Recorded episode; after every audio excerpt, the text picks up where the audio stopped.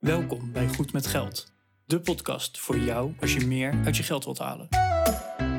Je financiën op orde of eerder kunnen stoppen met werken? Schuif aan, want hier zijn we goed met geld.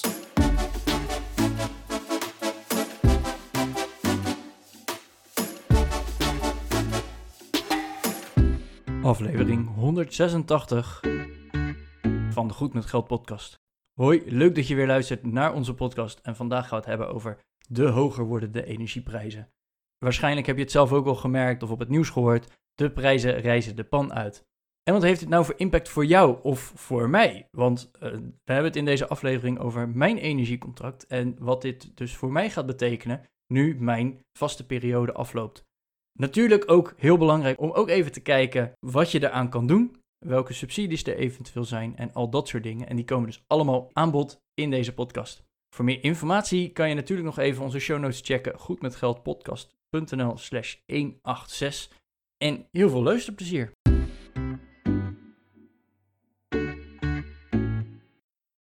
Goedemorgen Bas. Goedemorgen Arjan. Wij zijn goed met geld, hè? dus dan, dan proberen we uh, onze luisteraars wel eens een beetje te helpen van, hey, ik doe het zo, dus als je het zo doet, dan denk ik dat je het slimmer doet. En een van de dingen daarvan, dat was aflevering 120, dus dat is echt al een tijdje terug. Maar dat was het jaarlijks overstappen van energieleverancier. Dat deden wij omdat nou, elk jaar kreeg je toch alweer een welkomstbonus en dan kon je ergens waarschijnlijk toch net weer een betere deal eruit slepen. Want ja, eh, als, als nieuwe klant zijnde lever jij zo'n bedrijf geld op. Dus zij willen maar al te graag jou als nieuwe klant hebben. Schijnbaar hebben ze nog niet helemaal door dat het beter is om gewoon je klanten te behouden. Hè? Want als een klant behouden is, hoef je geen marketingkosten erin te gooien om nieuwe klanten aan te trekken. Dus ik, ik vind het nog steeds een gek systeem. Maar oké, ehm, als consument zijnde is het voor mij heel chill om elk jaar over te stappen. Voor mij verandert er niet zo heel veel. Ja, alleen het logootje bovenaan het factuur. Maar uh, stroom komt nog steeds uit stopcontact, gas komt nog steeds uit de gasleiding. En nou, dat was het een beetje. Ja, het is niet zo dat uh, mijn waterkoker het extra lekker doet op uh, stroom van een bepaald merk of zo. Nee, gewoon niet. En dan, dan, vergelijk je prijzen en dan kijk je nog even van... hé, hey, hoe zat de welkomstkorting ook alweer en wat ben ik dan over het hele jaar kwijt?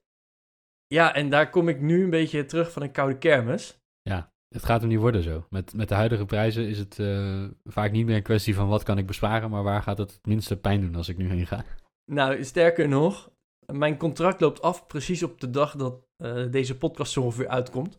Uh, half augustus 2022. En ik ben dus inderdaad een maand terug al begonnen van, hey, hoe, hoe staat de markt erbij? Hè? Even, even kijken waar ik nu weer bonus kan fixen. En ik kwam op die vergelijkingssite en die zeiden gewoon doodleuk ja, er zijn geen contracten. Je, er zijn geen aanbiedingen. Je zoekt het maar uit. Er zijn zelfs leveranciers die gewoon nieuwe klanten weigeren.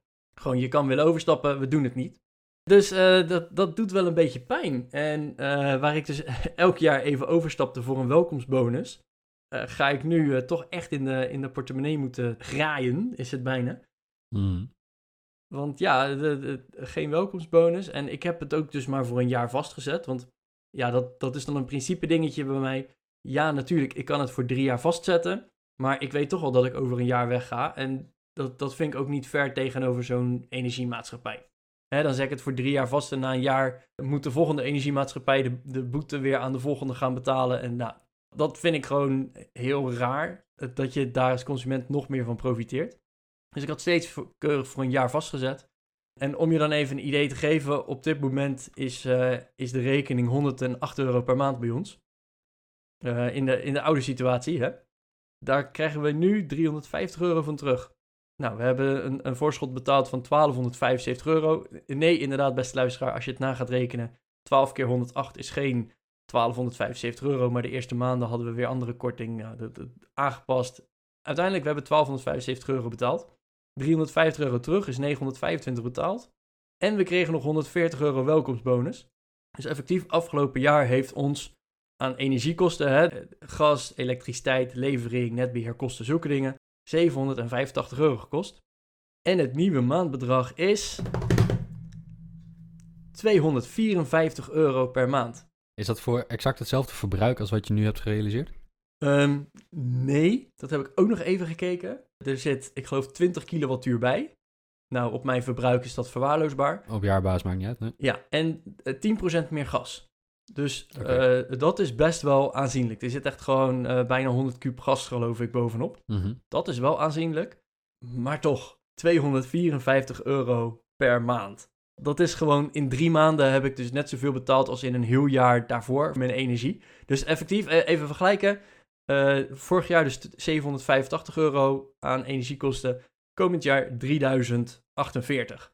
En dat is dan met een, een verwachte stijging in het gasgebruik van een, een 100 kub om erbij. Waarom heb je die opgegeven, die verwachte stijging? Eh, dat heeft mijn energiemaatschappij zelf gedaan. Oké. Ze geloofden niet dat jij zo weinig verbruikt. Ja, wat ik verwacht eigenlijk is dat hè, afgelopen winter was niet extreem.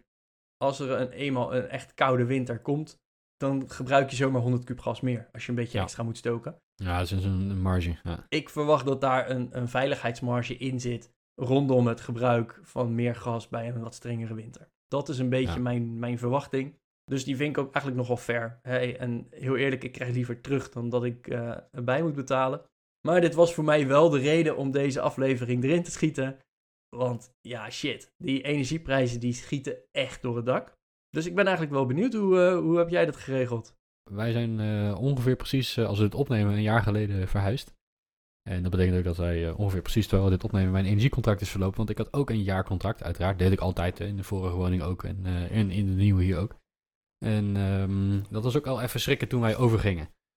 Ik denk, ik zit even te rekenen hoor, wat we ook weer aan voorschot in het begin, het begin hadden. Toen, ja, we zijn naar een grotere woning verhuisd. Het is een, het is een jaren 60 tussenwoning.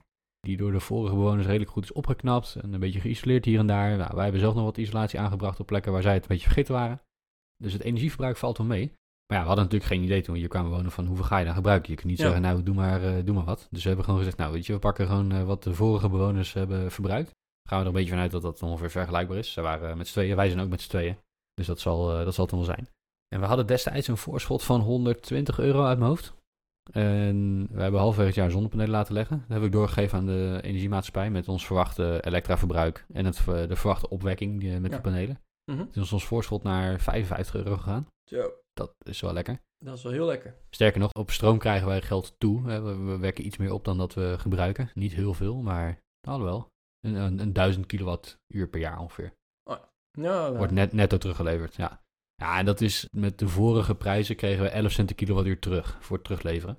Voor het netto terugleveren nadat er gesoldeerd is. En Ja. eh, dan is 1000 kilowattuur dus 100 euro per jaar. Zeg maar. Dus dat is, niet, eh, is geen denderend bedrag. Maar goed, de stroomrekening is negatief. En voor het gas betaal je natuurlijk wel. Dus eh, nou, ons voorschot ging, ging lekker hard omlaag. En wij zijn nu net overgegaan. En ons voorschot is van 55 weer naar 125 euro gegaan. Ja, en dan moeten we even, even rekenen hè, van dat, dat voorschot. Je had al zes maanden een 120 euro betaald. Dus nou, dan kom je gemiddeld ergens uit rond, eh, wat zal het zijn, 75 tot 80 euro per maand. Ja. Eh, als, je het, als je het uitsmeert over het hele jaar. En dat ga je nu naar 100? 125. Jeetje. Maar eh, je kan wel zeggen dat is gemiddeld, maar dat gemiddelde dat is over afgelopen jaar, omdat we ook maar een half jaar zonnepanelen hebben gehad. Volgend jaar Ja, hebben we dat het hele jaar zonnepanelen. Ja. Dus gaat hij, eigenlijk, hij gaat eigenlijk gewoon van 55 naar 125. Zo. Ja. Ja, en dan is het even de vraag, omdat wij eh, in, in maart hebben wij een verbouwing gedaan en daarbij een heel stuk isolatie hebben aangepakt wat, eh, wat niet zo heel goed was. Er zat allemaal nog heel oud glas in en, en slechte muren en zo. Dat hebben we naar nieuwbouwnormen gebracht. En daarmee is de, de schil om het huis heen vrij dicht op dit moment. Dus we hopen dat we, nou ja, in ieder geval bij gelijkblijvende temperaturen buiten, zullen we toch wel wat, wat minder gaan stoken. Ja. Ja, dan is het maar hopen dat we een beetje een zachte winter krijgen natuurlijk. Nou, met die huidige gasprijzen zeker. Want als ik het eh, bij mij zag, hij gaat bijna richting de 2 euro per kuub. Eh, ja, bij ons 2,30 euro. Ja, kun je nagaan. Maar jij hebt er denk ik ook wel rekening mee gehouden met eh, het, het terugleveren van stroom. Dat dat veel gunstiger voor jou uitpakt vergeleken met de gasprijs. Ja, dus, dus ten opzichte van het oude contract naar nu is de gasprijs van eh, 90 cent of 95 cent naar 2,30 euro gegaan. En de stroomprijs is van, ik meen 28 cent of 29 cent naar 64 gegaan per kilowattuur. Eh, maar terugleveren is daarmee van 11 naar 32 gegaan, geloof ik. Wat we netto terugleveren. Ja. Die stroomprijs van 64 cent, die betalen we niet, want we, we salderen alles Die wat we, alles wat we ja. verbruiken, dat salderen we weg. Dus dat, dat, zolang dat nog mag, gelukkig. Hè. Dus dat is eh, de komende jaren wel fijn. Dus voor de stroom krijgen wij die 1000 kilowattuur keer eh, 30 cent, die krijgen we terug. Dus, dus de stroom is negatief eh, 300 euro per jaar. Ja. Ja, voor gas is het gewoon wat we gebruiken, reken je af. En uh, dat is al fors aan het worden op het moment. Gelukkig gebruiken we weinig gas, moet ik zeggen. Ja, nou, wij, wij zitten net iets boven gemiddeld, geloof ik. Maar toch, het doet wel pijn. En nu ik deze rekeningen zag en uh, de voorschotten die, uh, die ik weer in moet gaan plannen. Ja, wilde ik toch even, even het, inderdaad gewoon nog wat verder over hebben. Het wordt tijd dat jij gaat investeren in peerplaten. In wat? In peerplaten. Wat zijn dat? Isolatiemateriaal. En in uh, HR++ glas en uh, nieuwe kozijnen. En uh, voor je het weet ben je je hele huis aan het verbouwen natuurlijk. Maar... Ja, en dat ben ik eigenlijk niet helemaal van plan. Dat klinkt nee, ook heel flauw, maar ja. er moet wel wat gebeuren hoor, daar niet van. Maar dat, zover ga ik nog niet. Ik was gewoon nu.nl vanochtend nog even aan het doorlezen. En daar kwam ook meteen een, een artikel over de, de gestegen energieprijzen. Dat, 10% van alle huishoudens uh, heeft de energierekening in mei zo'n 10% zien stijgen. Uh, 13% werd geconfronteerd met een stijging van meer dan 50%. Nou, dat, dat ik straks dus ook bij. Nou, dit was mei en ze, ze keken eigenlijk een beetje terug vanaf augustus 2021, omdat toen die energiemarkt echt is gaan stijgen. Maar er werd ook nog een hele belangrijke melding gedaan eigenlijk. En die is ook meteen wat ik mee wil geven. Want eigenlijk hoe de energiemarkt is opgebouwd, is of Jij hebt gewoon een flexibele uh, prijs die je betaalt voor de kilowattuur en voor de kuub gas. En die kan dus per, uh, per dag zo ongeveer wijzigen of per maand. Ik, ik weet niet eens hoe vaak dat wijzigt. Maar dat is flexibel en variabel. En dat kan dus fluctueren naarmate de, de vraag er is, naarmate de markt aanbod er is en al dat soort dingen. En dan betaal je gewoon die prijs. De andere kant is, en dat, dat zie je heel vaak, en daar, daar stunten al die aanbieders ook mee dat jij je energieprijzen vast laat zetten. Dus dan weet je gewoon voor de komende periode, dat is vaak dan of een jaar of drie jaar of vijf jaar, voor die periode betaal ik een vaste prijs per kilowattuur en een vaste prijs per kuub gas. Vaak is dat net iets hoger dan de variabele prijs, maar dan dek je wel lekker die, die risico's af. Het is eigenlijk een soort verzekering die je neemt, hè? Ja, Jij, jij dekt een risico af, daarvoor uh, betaal je iets extra, want de leverancier neemt wat risico op zich, namelijk dat als de prijzen heel hard gaan stijgen, uh, dan, dan schiet hij erbij in, want dan moet hij jou voor een lagere prijs blijven verkopen. En voor dat risico betaal jij een stukje premie, namelijk je betaalt waarschijnlijk ietsjes meer dan bij een variabele prijs. Uh, maar je weet wel waar je aan toe bent. Hetzelfde geldt voor je hypotheekrente langer vastzetten. Hè? Ook de, ja. daarvoor geldt het. Hè? De langere rentes die, die zijn duurder. Waarom? de bank neemt een stukje risico op zich. Ja, hè, dus uh, stel dat de variabele prijs voor gas uh, 70 cent was. Ik betaalde er 80 cent voor. Maar op dit moment ligt de gasprijs, nou, ik als consument ga nu naar 2 euro. Terwijl die kuub gas betaalde ik gisteren nog 80 cent voor. Ja. Weet je, dus dat is het risico wat je daar eigenlijk mee afkoopt. En dat werd dus in dit onderzoek ook een beetje aangehaald. Van ja, die maandprijzen, daar werd dus nog geen rekening mee gehouden dat daar mogelijk nog een naheffing kan komen. Want, en, en dat vond ik echt eh, iets meteen voor in deze podcast, waar iedereen eigenlijk even naar zou moeten kijken. Is van, hey, heb ik nou een vast contract of een variabel contract? En moet mijn maandbedrag misschien wel aangepast worden? Want als jij er echt gewoon, nou dat klinkt misschien heel negatief als je het doet, maar als je, als je er gewoon geen fluit interesseert en gewoon alleen het maandbedrag betaalt, en die prijzen stijgen dan ook nog eens gigantisch, dan krijg je aan het einde van jouw jaarperiode, hè, want over het algemeen is er een afrekening per jaar, dan wordt er gewoon even de balans opgemaakt van hé, hey, uh, ja, ja, je hebt zoveel gebruikt, dat was wel een beetje gemiddeld, maar die prijs is wel keer twee gegaan. Of je nog even een paar honderd euro extra wil aftikken. En uh, heel eerlijk, heel veel energieleveranciers die verdienen daar ook gewoon aan. Ik, ik geloof, ik heb wel eens een cijfer gehoord van, ik geloof 50% of zo van de, de slapende consument eigenlijk. Die gewoon dat niet vast laat zetten. En dus eigenlijk gewoon de variabele prijs betaalt. Daar is niks mis mee. Maar op dit moment is dat wel even iets om, uh, om wat mee te doen. Al is het maar even je maandbedrag verhogen of checken of dat nog wel goed is überhaupt. Want hè, voor hetzelfde geld uh, zit je nog lekker laag en denk je, oh, voor mij telt het niet. Wel als je variabele prijzen hebt, dan telt die ook voor jou en dan krijg je aan het eind zo'n uh, zo'n dikke afrekening. hoe zit het dan? Want, want variabel kan, die, die worden vaak, krijg je elke maand een nieuwe prijs, toch? Het is niet dat, elke, niet dat elke minuut van de dag een andere prijs geldt. Toch? Ik durf dat dus eigenlijk niet te zeggen. En, Volgens mij zijn het eh, maandprijzen die je dan ik, krijgt. Ik vind het best wel interessant inderdaad, uh, de, de, de, vraag. Ik, ik hoop dat iemand dus ook even onder onze show notes van vandaag wil reageren, die het weet. Ik heb altijd een vaste prijs gehad.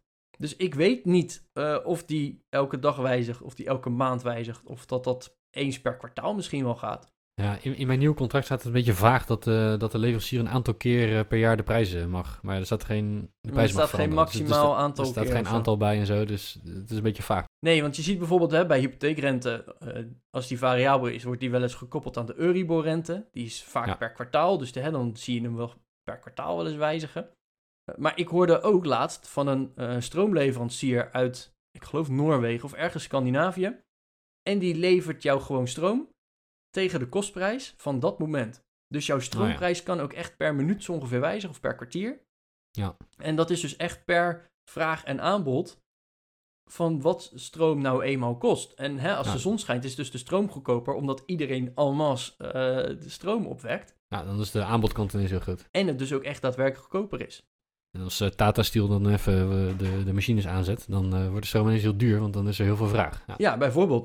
Er is ook zo'n autohuurbedrijf in, in Utrecht. Die hebben allemaal elektrische auto's door heel de stad heen. Die moeten dus ook opgeladen worden. En die zeggen dus ook van ja, wij laden op op het moment dat de stroom het aller, allergoedkoopst is. Het liefst gratis of dat we er geld op toe krijgen. Ja. En op het moment dat er een grote vraag is naar stroom, nou, dan ontladen we die auto's wel een beetje. Dan verdienen we er nog wat op ook. Ja, dat is wel grappig dat je zegt van, dat- dat we er geld op toe krijgen. Dan denk je in eerste instantie, dat kan helemaal niet. Want je neemt energie af, hoe kan dat nou, eh, hoe kan je er nou geld voor toe krijgen? Dat is natuurlijk wel zo dat op het moment dat wij eh, heel veel zon hebben op een, eh, op een bepaald moment. En niet over de dag heen gezien, maar gewoon eh, acuut heel veel eh, Ja. ja, eh, stroom of heel veel vermogen opwekken op dat moment. Met zonnestroom en wind. Dan kan het zijn dat wij meer stroom produceren dan dat we in totaal afnemen van het net. En die stroom moet ergens heen, want we moeten namelijk de frequentie van de wisselspanning op, ja, die moet heel nauwkeurig gelijk blijven. Op het moment dat er te veel vermogen op of af gaat, dan gaat die frequentie naar de knoppen. En dan is het dus voor de energiemaatschappij heel interessant om te zeggen van, oh, we hebben ineens een heel veel overschot aan, eh, aan energie. Of, of voor de netbeheerder eigenlijk, en niet eens voor de energiemaatschappij. Nee, het is een netbeheerder inderdaad. Om dan een negatieve stroomprijs eh, te gaan rekenen op dat moment. Ja, sterker nog, als er dus te veel geleverd wordt, en dat heeft ook weer te maken met de dikte van de kabels en eh, dat soort dingen.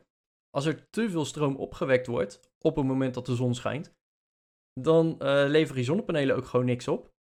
Want hè, die, die knapt eruit, er is te veel spanning op het Die kunnen net. het niet kwijt, Die, eh, die kunnen het niet kwijt. En dat hoor je dus Ja. heel veel in, eh, in bepaalde gebieden in Nederland. Daar hebben de netbeheerders eh, een tijdje niks gedaan aan het onderhoud en de verdikking van de kabels. En dan heb je dus doodleuk. Ja, jouw zonnepanelen leveren op dit moment gewoon geen fluit op. De zon schijnt, het is super mooi weer, alles straalt. En ze leveren niks op, want er is te veel stroom. Jammer joh. Ja. Dan wil je inderdaad van die stroom af en dan maar wat geld toegeven, desnoods. Dat het inderdaad niet verloren gaat als energie, want dat is ook natuurlijk wel belangrijk. Wat mij, eh, als we het dan toch over dure stroom hebben en eh, een beetje goed met geld zijn. Ik hou altijd wel van om een beetje creatief eh, proberen te zijn met mijn geld. Ik heb een elektrische auto in mijn BV. Ja, Dus ik heb een holding BV, daar zit, mijn, eh, mijn salaris komt eruit, maar mijn auto zit er ook in. Het is een elektrische wagen uit 2019, 4% bijtelling. Ik lag me helemaal kapot. Dankjewel overheid voor de stimulans dat we allemaal elektrisch moeten rijden. Die is heel fijn. Ook zeker. Nou, toen ik die auto kocht in het bedrijf, hadden wij thuis geen mogelijkheid om op te laden. Ja, Dus ik heb een uh, laadabonnementje genomen bij een van, de, een van de grotere aanbieders. En daar betaal je een stroomprijs. Ja. Nou, op dat moment, ik denk dat ik toen een uh, cent of 20 per kilowattuur thuis betaalde voor mijn stroom. En dat diezelfde stroom 35 cent kost bij de openbare laadpalen. Dus dat was Ja. best wel dure stroom.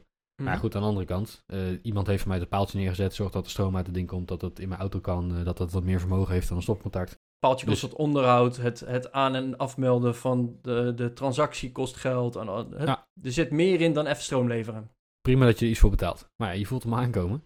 Dat tarief is niet aangepast. En mijn stroom thuis kost inmiddels 64 cent. En bij dat paaltje kost hij nog steeds 35 cent. Dus de incentive voor mij nu om thuis een paaltje aan te schaffen, die is helemaal weg. Want ja, waarom zou ik 64 cent voor mijn stroom gaan betalen als ik het eh, via thuis ga spelen? Als ik het ook eh, eh, 100 meter verderop aan de openbare paal kan doen voor, voor 35 cent. Ja, Sterker nog, mijn auto kan dat helaas niet. Die is nog net even een generatie te oud. Maar als je zou kunnen terugleveren aan het net met je auto, dan zou je natuurlijk wel thuis een, een paaltje plaatsen. Je accu vol tanken bij een eh, paaltje van iemand anders. Hè, waar je 35 voor betaalt. En hem dan lekker terugleveren op het moment dat jij eh, je wasmachine in je droger aan hebt staan. ja. Dat je, niet die, dat, hè, dat je uit je auto eh, je, je huis eh, voorziet, zeg maar. In plaats van dat je 64 cent betaalt om het te kopen. trek je het uit je auto waar je 35 voor betaald hebt. Alleen mijn auto kan, mijn auto kan niet terugleveren. je hebt auto's die inmiddels eh vehicle, to, vehicle to grid heet dat. Er zijn wat auto's die dat inmiddels wel kunnen. En die van mij die doet dat helaas nog niet. Nee, Maar dat, dat soort gekke constructies ga je nu krijgen. dan, dan krijg je inderdaad ook weer mensen die dan zeggen... ja, maar mijn accu slijt dan meer en hè, dat, dat soort Ja. dingen. Dus er, Ja. er zit meer dan even makkelijk in en uit. Ja, of als je een leaseauto hebt, hè, Arjan. Dan, eh, eh, stel dat je een elektrische leaseauto hebt en jouw baas die heeft jou een tankpas gegeven. En je gaat lekker op kosten van de baas ook je huis van stroom zitten voorzien. Dat is natuurlijk niet de bedoeling. Nee, dat wordt niet gewaardeerd, eh, gok ik. Nou kan het bij Nee. mijn auto ook niet en ik heb geen eigen oprit. Maar ik weet zeker dat als ik het zou proberen... eh, Nee. dat de baas het niet gaat waarderen. Arjan, waarom is jouw auto eh, stroomverbruik ineens keer 3 gegaan? Eh, Ehm Eh. De wasmachine moet ook draaien. Ja, nee, maar, dus, dus dat, maar dat zijn dus allemaal inderdaad dingen die, die hierop meetellen. Ja, een interessante, interessante gedachte inderdaad. Dat je liever naar een openbare paal gaat, omdat die gewoon goedkoper is dan, dan het thuisladen. Nou, toen wij een jaar geleden gingen verhuizen, ben ik echt bezig geweest om te kijken van kan ik thuis gaan laden. En eh, wij hebben geen eigen oprit, maar we hebben wel voor de deur een parkeerplaats. Eh, dus ik had zoiets, ik ga geen vaste paal neerzetten, want dat, dat is best wel een investering. En ik moet een kabeltje over de stoep trekken. Nou, dan kan je zo'n zo'n zo'n reflecterende gele kabelbrug overheen leggen, dat het veilig is. Dat wordt ook Mhm. gedoogd. Ik heb het nog nagevraagd bij de gemeente, die vindt dat prima dat je dat doet. Er zijn meerdere huizen hier in de buurt die dat, eh, die dat ook doen. Ja. Maar ik heb zoiets, ja, er gaat een punt komen dat iedereen zijn elektrische auto over de stoep aan, aan het opladen is. Dan gaat het op een gegeven moment niet meer gedoogd worden. Dus ik wil niet eh, de investering doen van zo'n paaltje aan mijn, eh, in, mijn voortuin.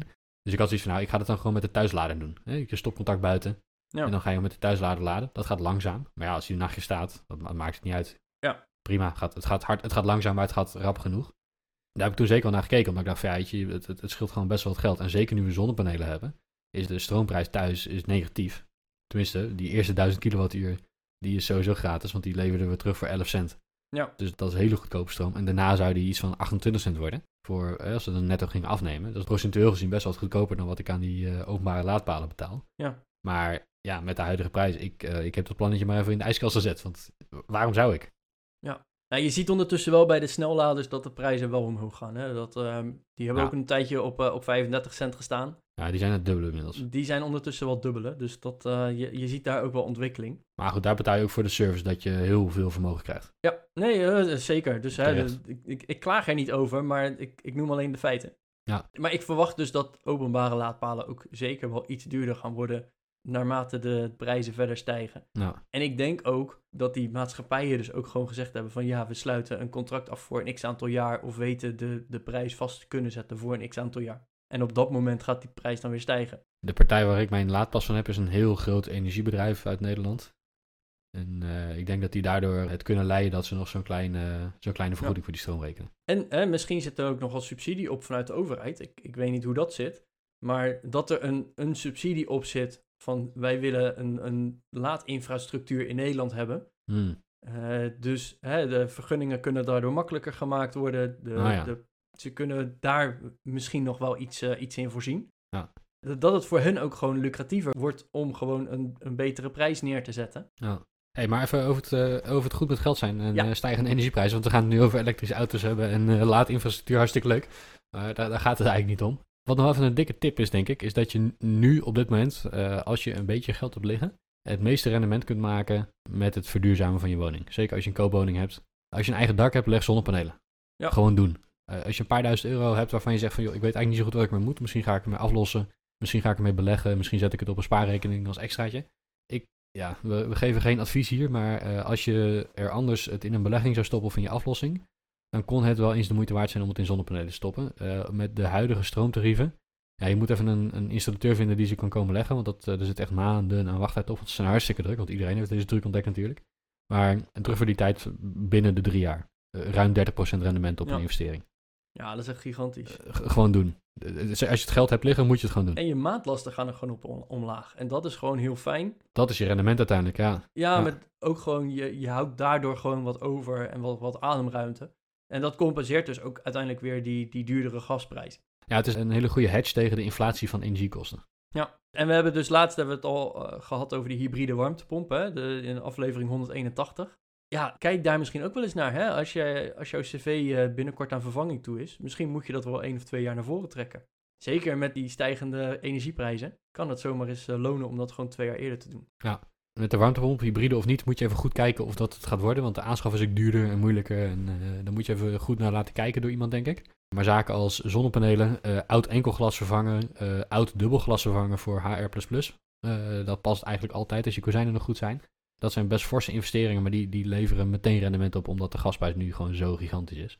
Dat zijn zaken, als je dat nog niet hebt gedaan en je hebt inderdaad wat centen liggen, of je was al van plan om te gaan verbouwen, uh, of om te gaan isoleren nou vast, stel dat niet uit. Ja, maar ik wil het nog zelfs iets dichterbij, uh, of iets ja, op de termijn wat korter halen. Want ik zie het dus echt nog wel gebeuren dat er mensen in de problemen gaan komen. Juist omdat die variabele prijzen al zoveel hoger zijn. Je kan geen mhm. vaste contracten ongeveer meer afsluiten, want de markt is zo raar op dit moment dat je, dat je gewoon niet weet en, en bedrijven dus ook het risico niet aandurven te gaan. Mhm. Dus ik, ik, ik zou wel in ieder geval sowieso ook even beginnen, als we echt over de harde euro's gaan praten, check even je maandbedrag. Check even het type contract wat je hebt en moet je maandbedrag misschien omhoog. Dat is niet leuk, maar je kan beter gewoon elke maand 50 tot 100 euro extra betalen dan dat je over een paar maanden in één keer een paar honderd euro extra moet lappen. Ja. Zo simpel is het. Nou, zit je echt aan een sociaal minimum, hè, dat heeft de overheid bepaald, er is een sociaal minimum, en dan hebben ze een bijstandsniveau, een eh, bijstandsnorm, dat is het sociaal minimum plus 20%. Zit je daaronder, dan is er ook een, een energiebonus. Dus check dat vooral even bij jouw gemeente. Dat is een energiebonus van 1300 euro. En bijstandsniveau, wat ze daarbij noemen, de, de 120% van het sociaal minimum, dat is netto als alleenstaande 1310 euro per maand. En 1871,50 per maand als je samenwoont. Dit zijn bedragen trouwens van de overheid. We zullen de linkjes even opnemen in de, in de show notes. Pin me er dus niet op vast wat er nu wel precies en wat niet erbij hoort. Check gewoon zelf even die, eh, die bedragen. Maar zit je daaronder, dan heb je in principe dus recht op die 1300 euro uh, energiebonus. Die moet je aanvragen bij de gemeente. Ik vind wel, Bas, dat is. Ik, ik weet niet precies hoe gemeentes daarmee omgaan. Maar hè, stel als alleenstaande, uh, jij verdient 1330 euro. Dat is 20 euro boven dat, uh, dat bedrag.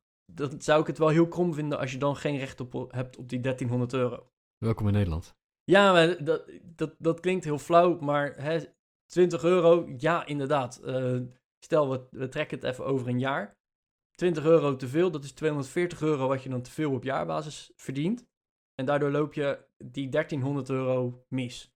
Ik hoop dat de overheden daar wel een beetje rekening mee houden in ieder geval. Dat ze dan kijken van oké, eh, je verdient 20 euro te veel. Dan halen we er, ik noem maar even 300, 400 euro vanaf. Uh, zodat het daar weer ergens uitmiddelt. En dan krijg je 900 euro in plaats van 1300. Ik, ik weet niet precies hoe dat gaat. Check het in ieder geval even. En vraag het gewoon aan als je er net boven zit.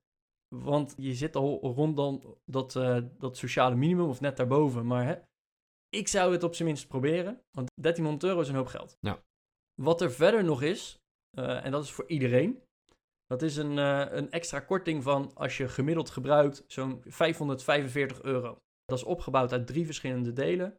er is een lagere energiebelasting. Dus gewoon de, de belasting op de energie is lager. Dat is zo'n 170 euro bij gemiddeld gebruik.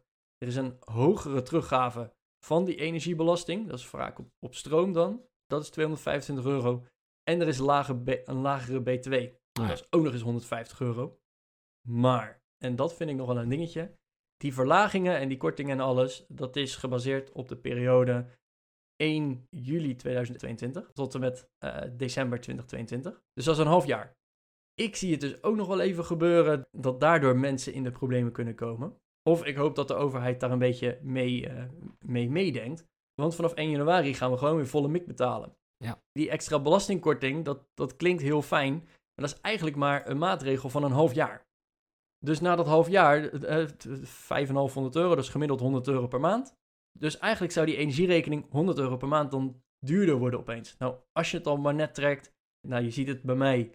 Ik ga van eh, 800 euro per jaar naar, naar 3000 euro per jaar. Dat is ruim keer drie. Als daar ook nog eens 100 euro extra per maand eigenlijk op zou moeten aan, aan belastingen en, en kortingen die ik nu krijg, dat is een aardige gekke stijging. En hmm. natuurlijk, hè, de markt is gek en al dat soort dingen. Maar het is wel iets waar je rekening mee zou moeten houden. Want in die 3000 euro die ik nu per jaar ga betalen, is die korting ook al verwerkt. Daar is al rekening mee gehouden. Dus eigenlijk zou het dus nog hoger moeten zijn. Nou ja. Dus uh, ja, dat, dat vind ik uh, wel een dingetje. Dat het BTW-tarief inderdaad verlaagd wordt, vind ik, uh, vind ik heel fijn. Want ik zie mijn rekening al gigantisch stijgen. Maar... Ja, het is ook een effectieve manier van de, uh, van de korting bij de consument neerleggen. Want Ja. voor bedrijven maakt het niet uit. De bedrijven krijgen die korting niet, want die konden de BTW al aftrekken. Dus voor hen heeft een btw-verlaging eigenlijk niet zo zin. En dit, dit is een hele gerichte manier om, uh, om, om bij de consument een stukje verlichting uh, te geven. Dat, dat vind ik wel mooi. Je ziet eigenlijk te vaak dat uh, bedrijven ermee met de winst aan de haal gaan, zeg maar. Zeg ik als eigenaar van een bedrijf en als raskapitalist. Maar dit voelt eerlijker. Ja, en de korting is ook naar verbruik. Ja. hè, want Wat ook eerlijk voelt. Ja, maar als je de, de BTW per gebruikte kuub gas naar beneden gooit, dan krijg je dus inderdaad ook niks korting per kuub en niet per, per dag of per weet ik het wat. Wel een deel is Mhm. ook natuurlijk per dag, want de leveringskosten die betaal je gewoon per dag. Mhm. Ja, en verder, we hebben het al gehad over isoleren, over investeren in zonnepanelen. Ik zou ook gewoon eens kijken van, hé, hey, kan die verwarming misschien een graadje kouder? Het is niet per se nodig Ja. om op 21 te laten staan. Zeker. En 24-7 hoeft ook niet. Nee, eh, wat, wat ik zelf in ieder geval ga doen, is dat ik inderdaad ga kijken komende winter van, hey, is het wel nodig om een hele appartement te verwarmen? Of Oh ja. zet ik gewoon af en toe de cv even aan, zet ik alleen het verwar- de verwarmingsplaat in mijn kantoortje aan en laat ik de rest van het huis koud. Dat is wel goed. Dat, dat, doen wij, dat doen wij hier in het huis ook. Ja, we hebben eigenlijk alleen maar beneden de, de woonkamer verwarmd.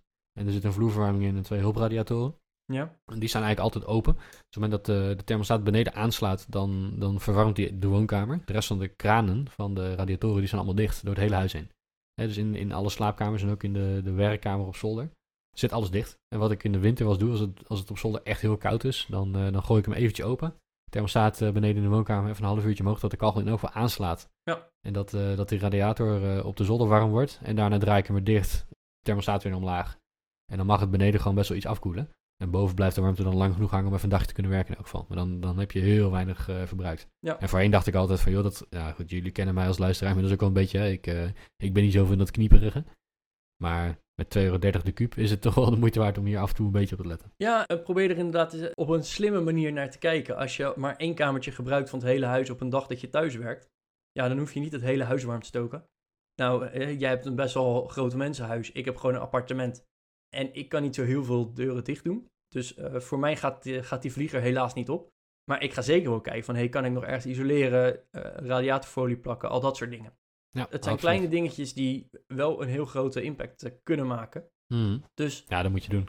en dat zijn dus de dingen waar, waar ik in ieder geval zelf wel naar ga kijken. Maar ik ben ook wel benieuwd wat de luisteraar nog verder aan dingen gaat doen. Hè? Hebben ze misschien al geïsoleerd? Gaan ze anders verwarmen? Gaan ze dikkere truien kopen? Meer op kantoor werken? Dat is wel echt een hele energiebewuste keuze. Ja, even ervan uitgaande dat het kantoor toch al wordt verwarmd, kost het daar geen extra energie. Ja. En hoef je thuis de kachel niet aan te hebben. Ja. Wel een goeie. Moet je niet zelf je benzine moeten betalen naar kantoor, want dan leef je dat allemaal alsnog weer in. Nee, maar stel, hè, je woont op fietsafstand van het werk. Ja. Even, even hè, situatie schetsend, op fietsafstand van het werk. Dus dat kost geen extra energie. Is zelfs nog goed voor je eigenlijk, hè, een stukje fietsen. Kantoor werd toch al verwarmd. Nou, het kantoor hoeft minder verwarmd te worden, omdat jij ook gewoon eh, de verwarming van 100 watt uitstraalt. Dus hè, dat is misschien zelfs nog energiezuiniger, omdat je met z'n allen op kantoor zit. Het is nog eens gezelliger. Jij bespaart zelf toch wel die, eh, die energie. Het zijn allemaal overwegingen die je mee kan nemen. En ik denk wel inderdaad dat mensen, juist omdat hè, die prijzen nu zoveel hoger gaan worden, dat we ook met z'n allen er slimmer mee om proberen te gaan. Daar heb ik niks voor op toe te voegen. Nou, dan hoop ik dat onze luisteraars misschien nog iets toe kunnen voegen in de show notes. En anders eh, zijn wij de volgende week gewoon weer. Dat sowieso. Tot volgende week. Tot volgende week.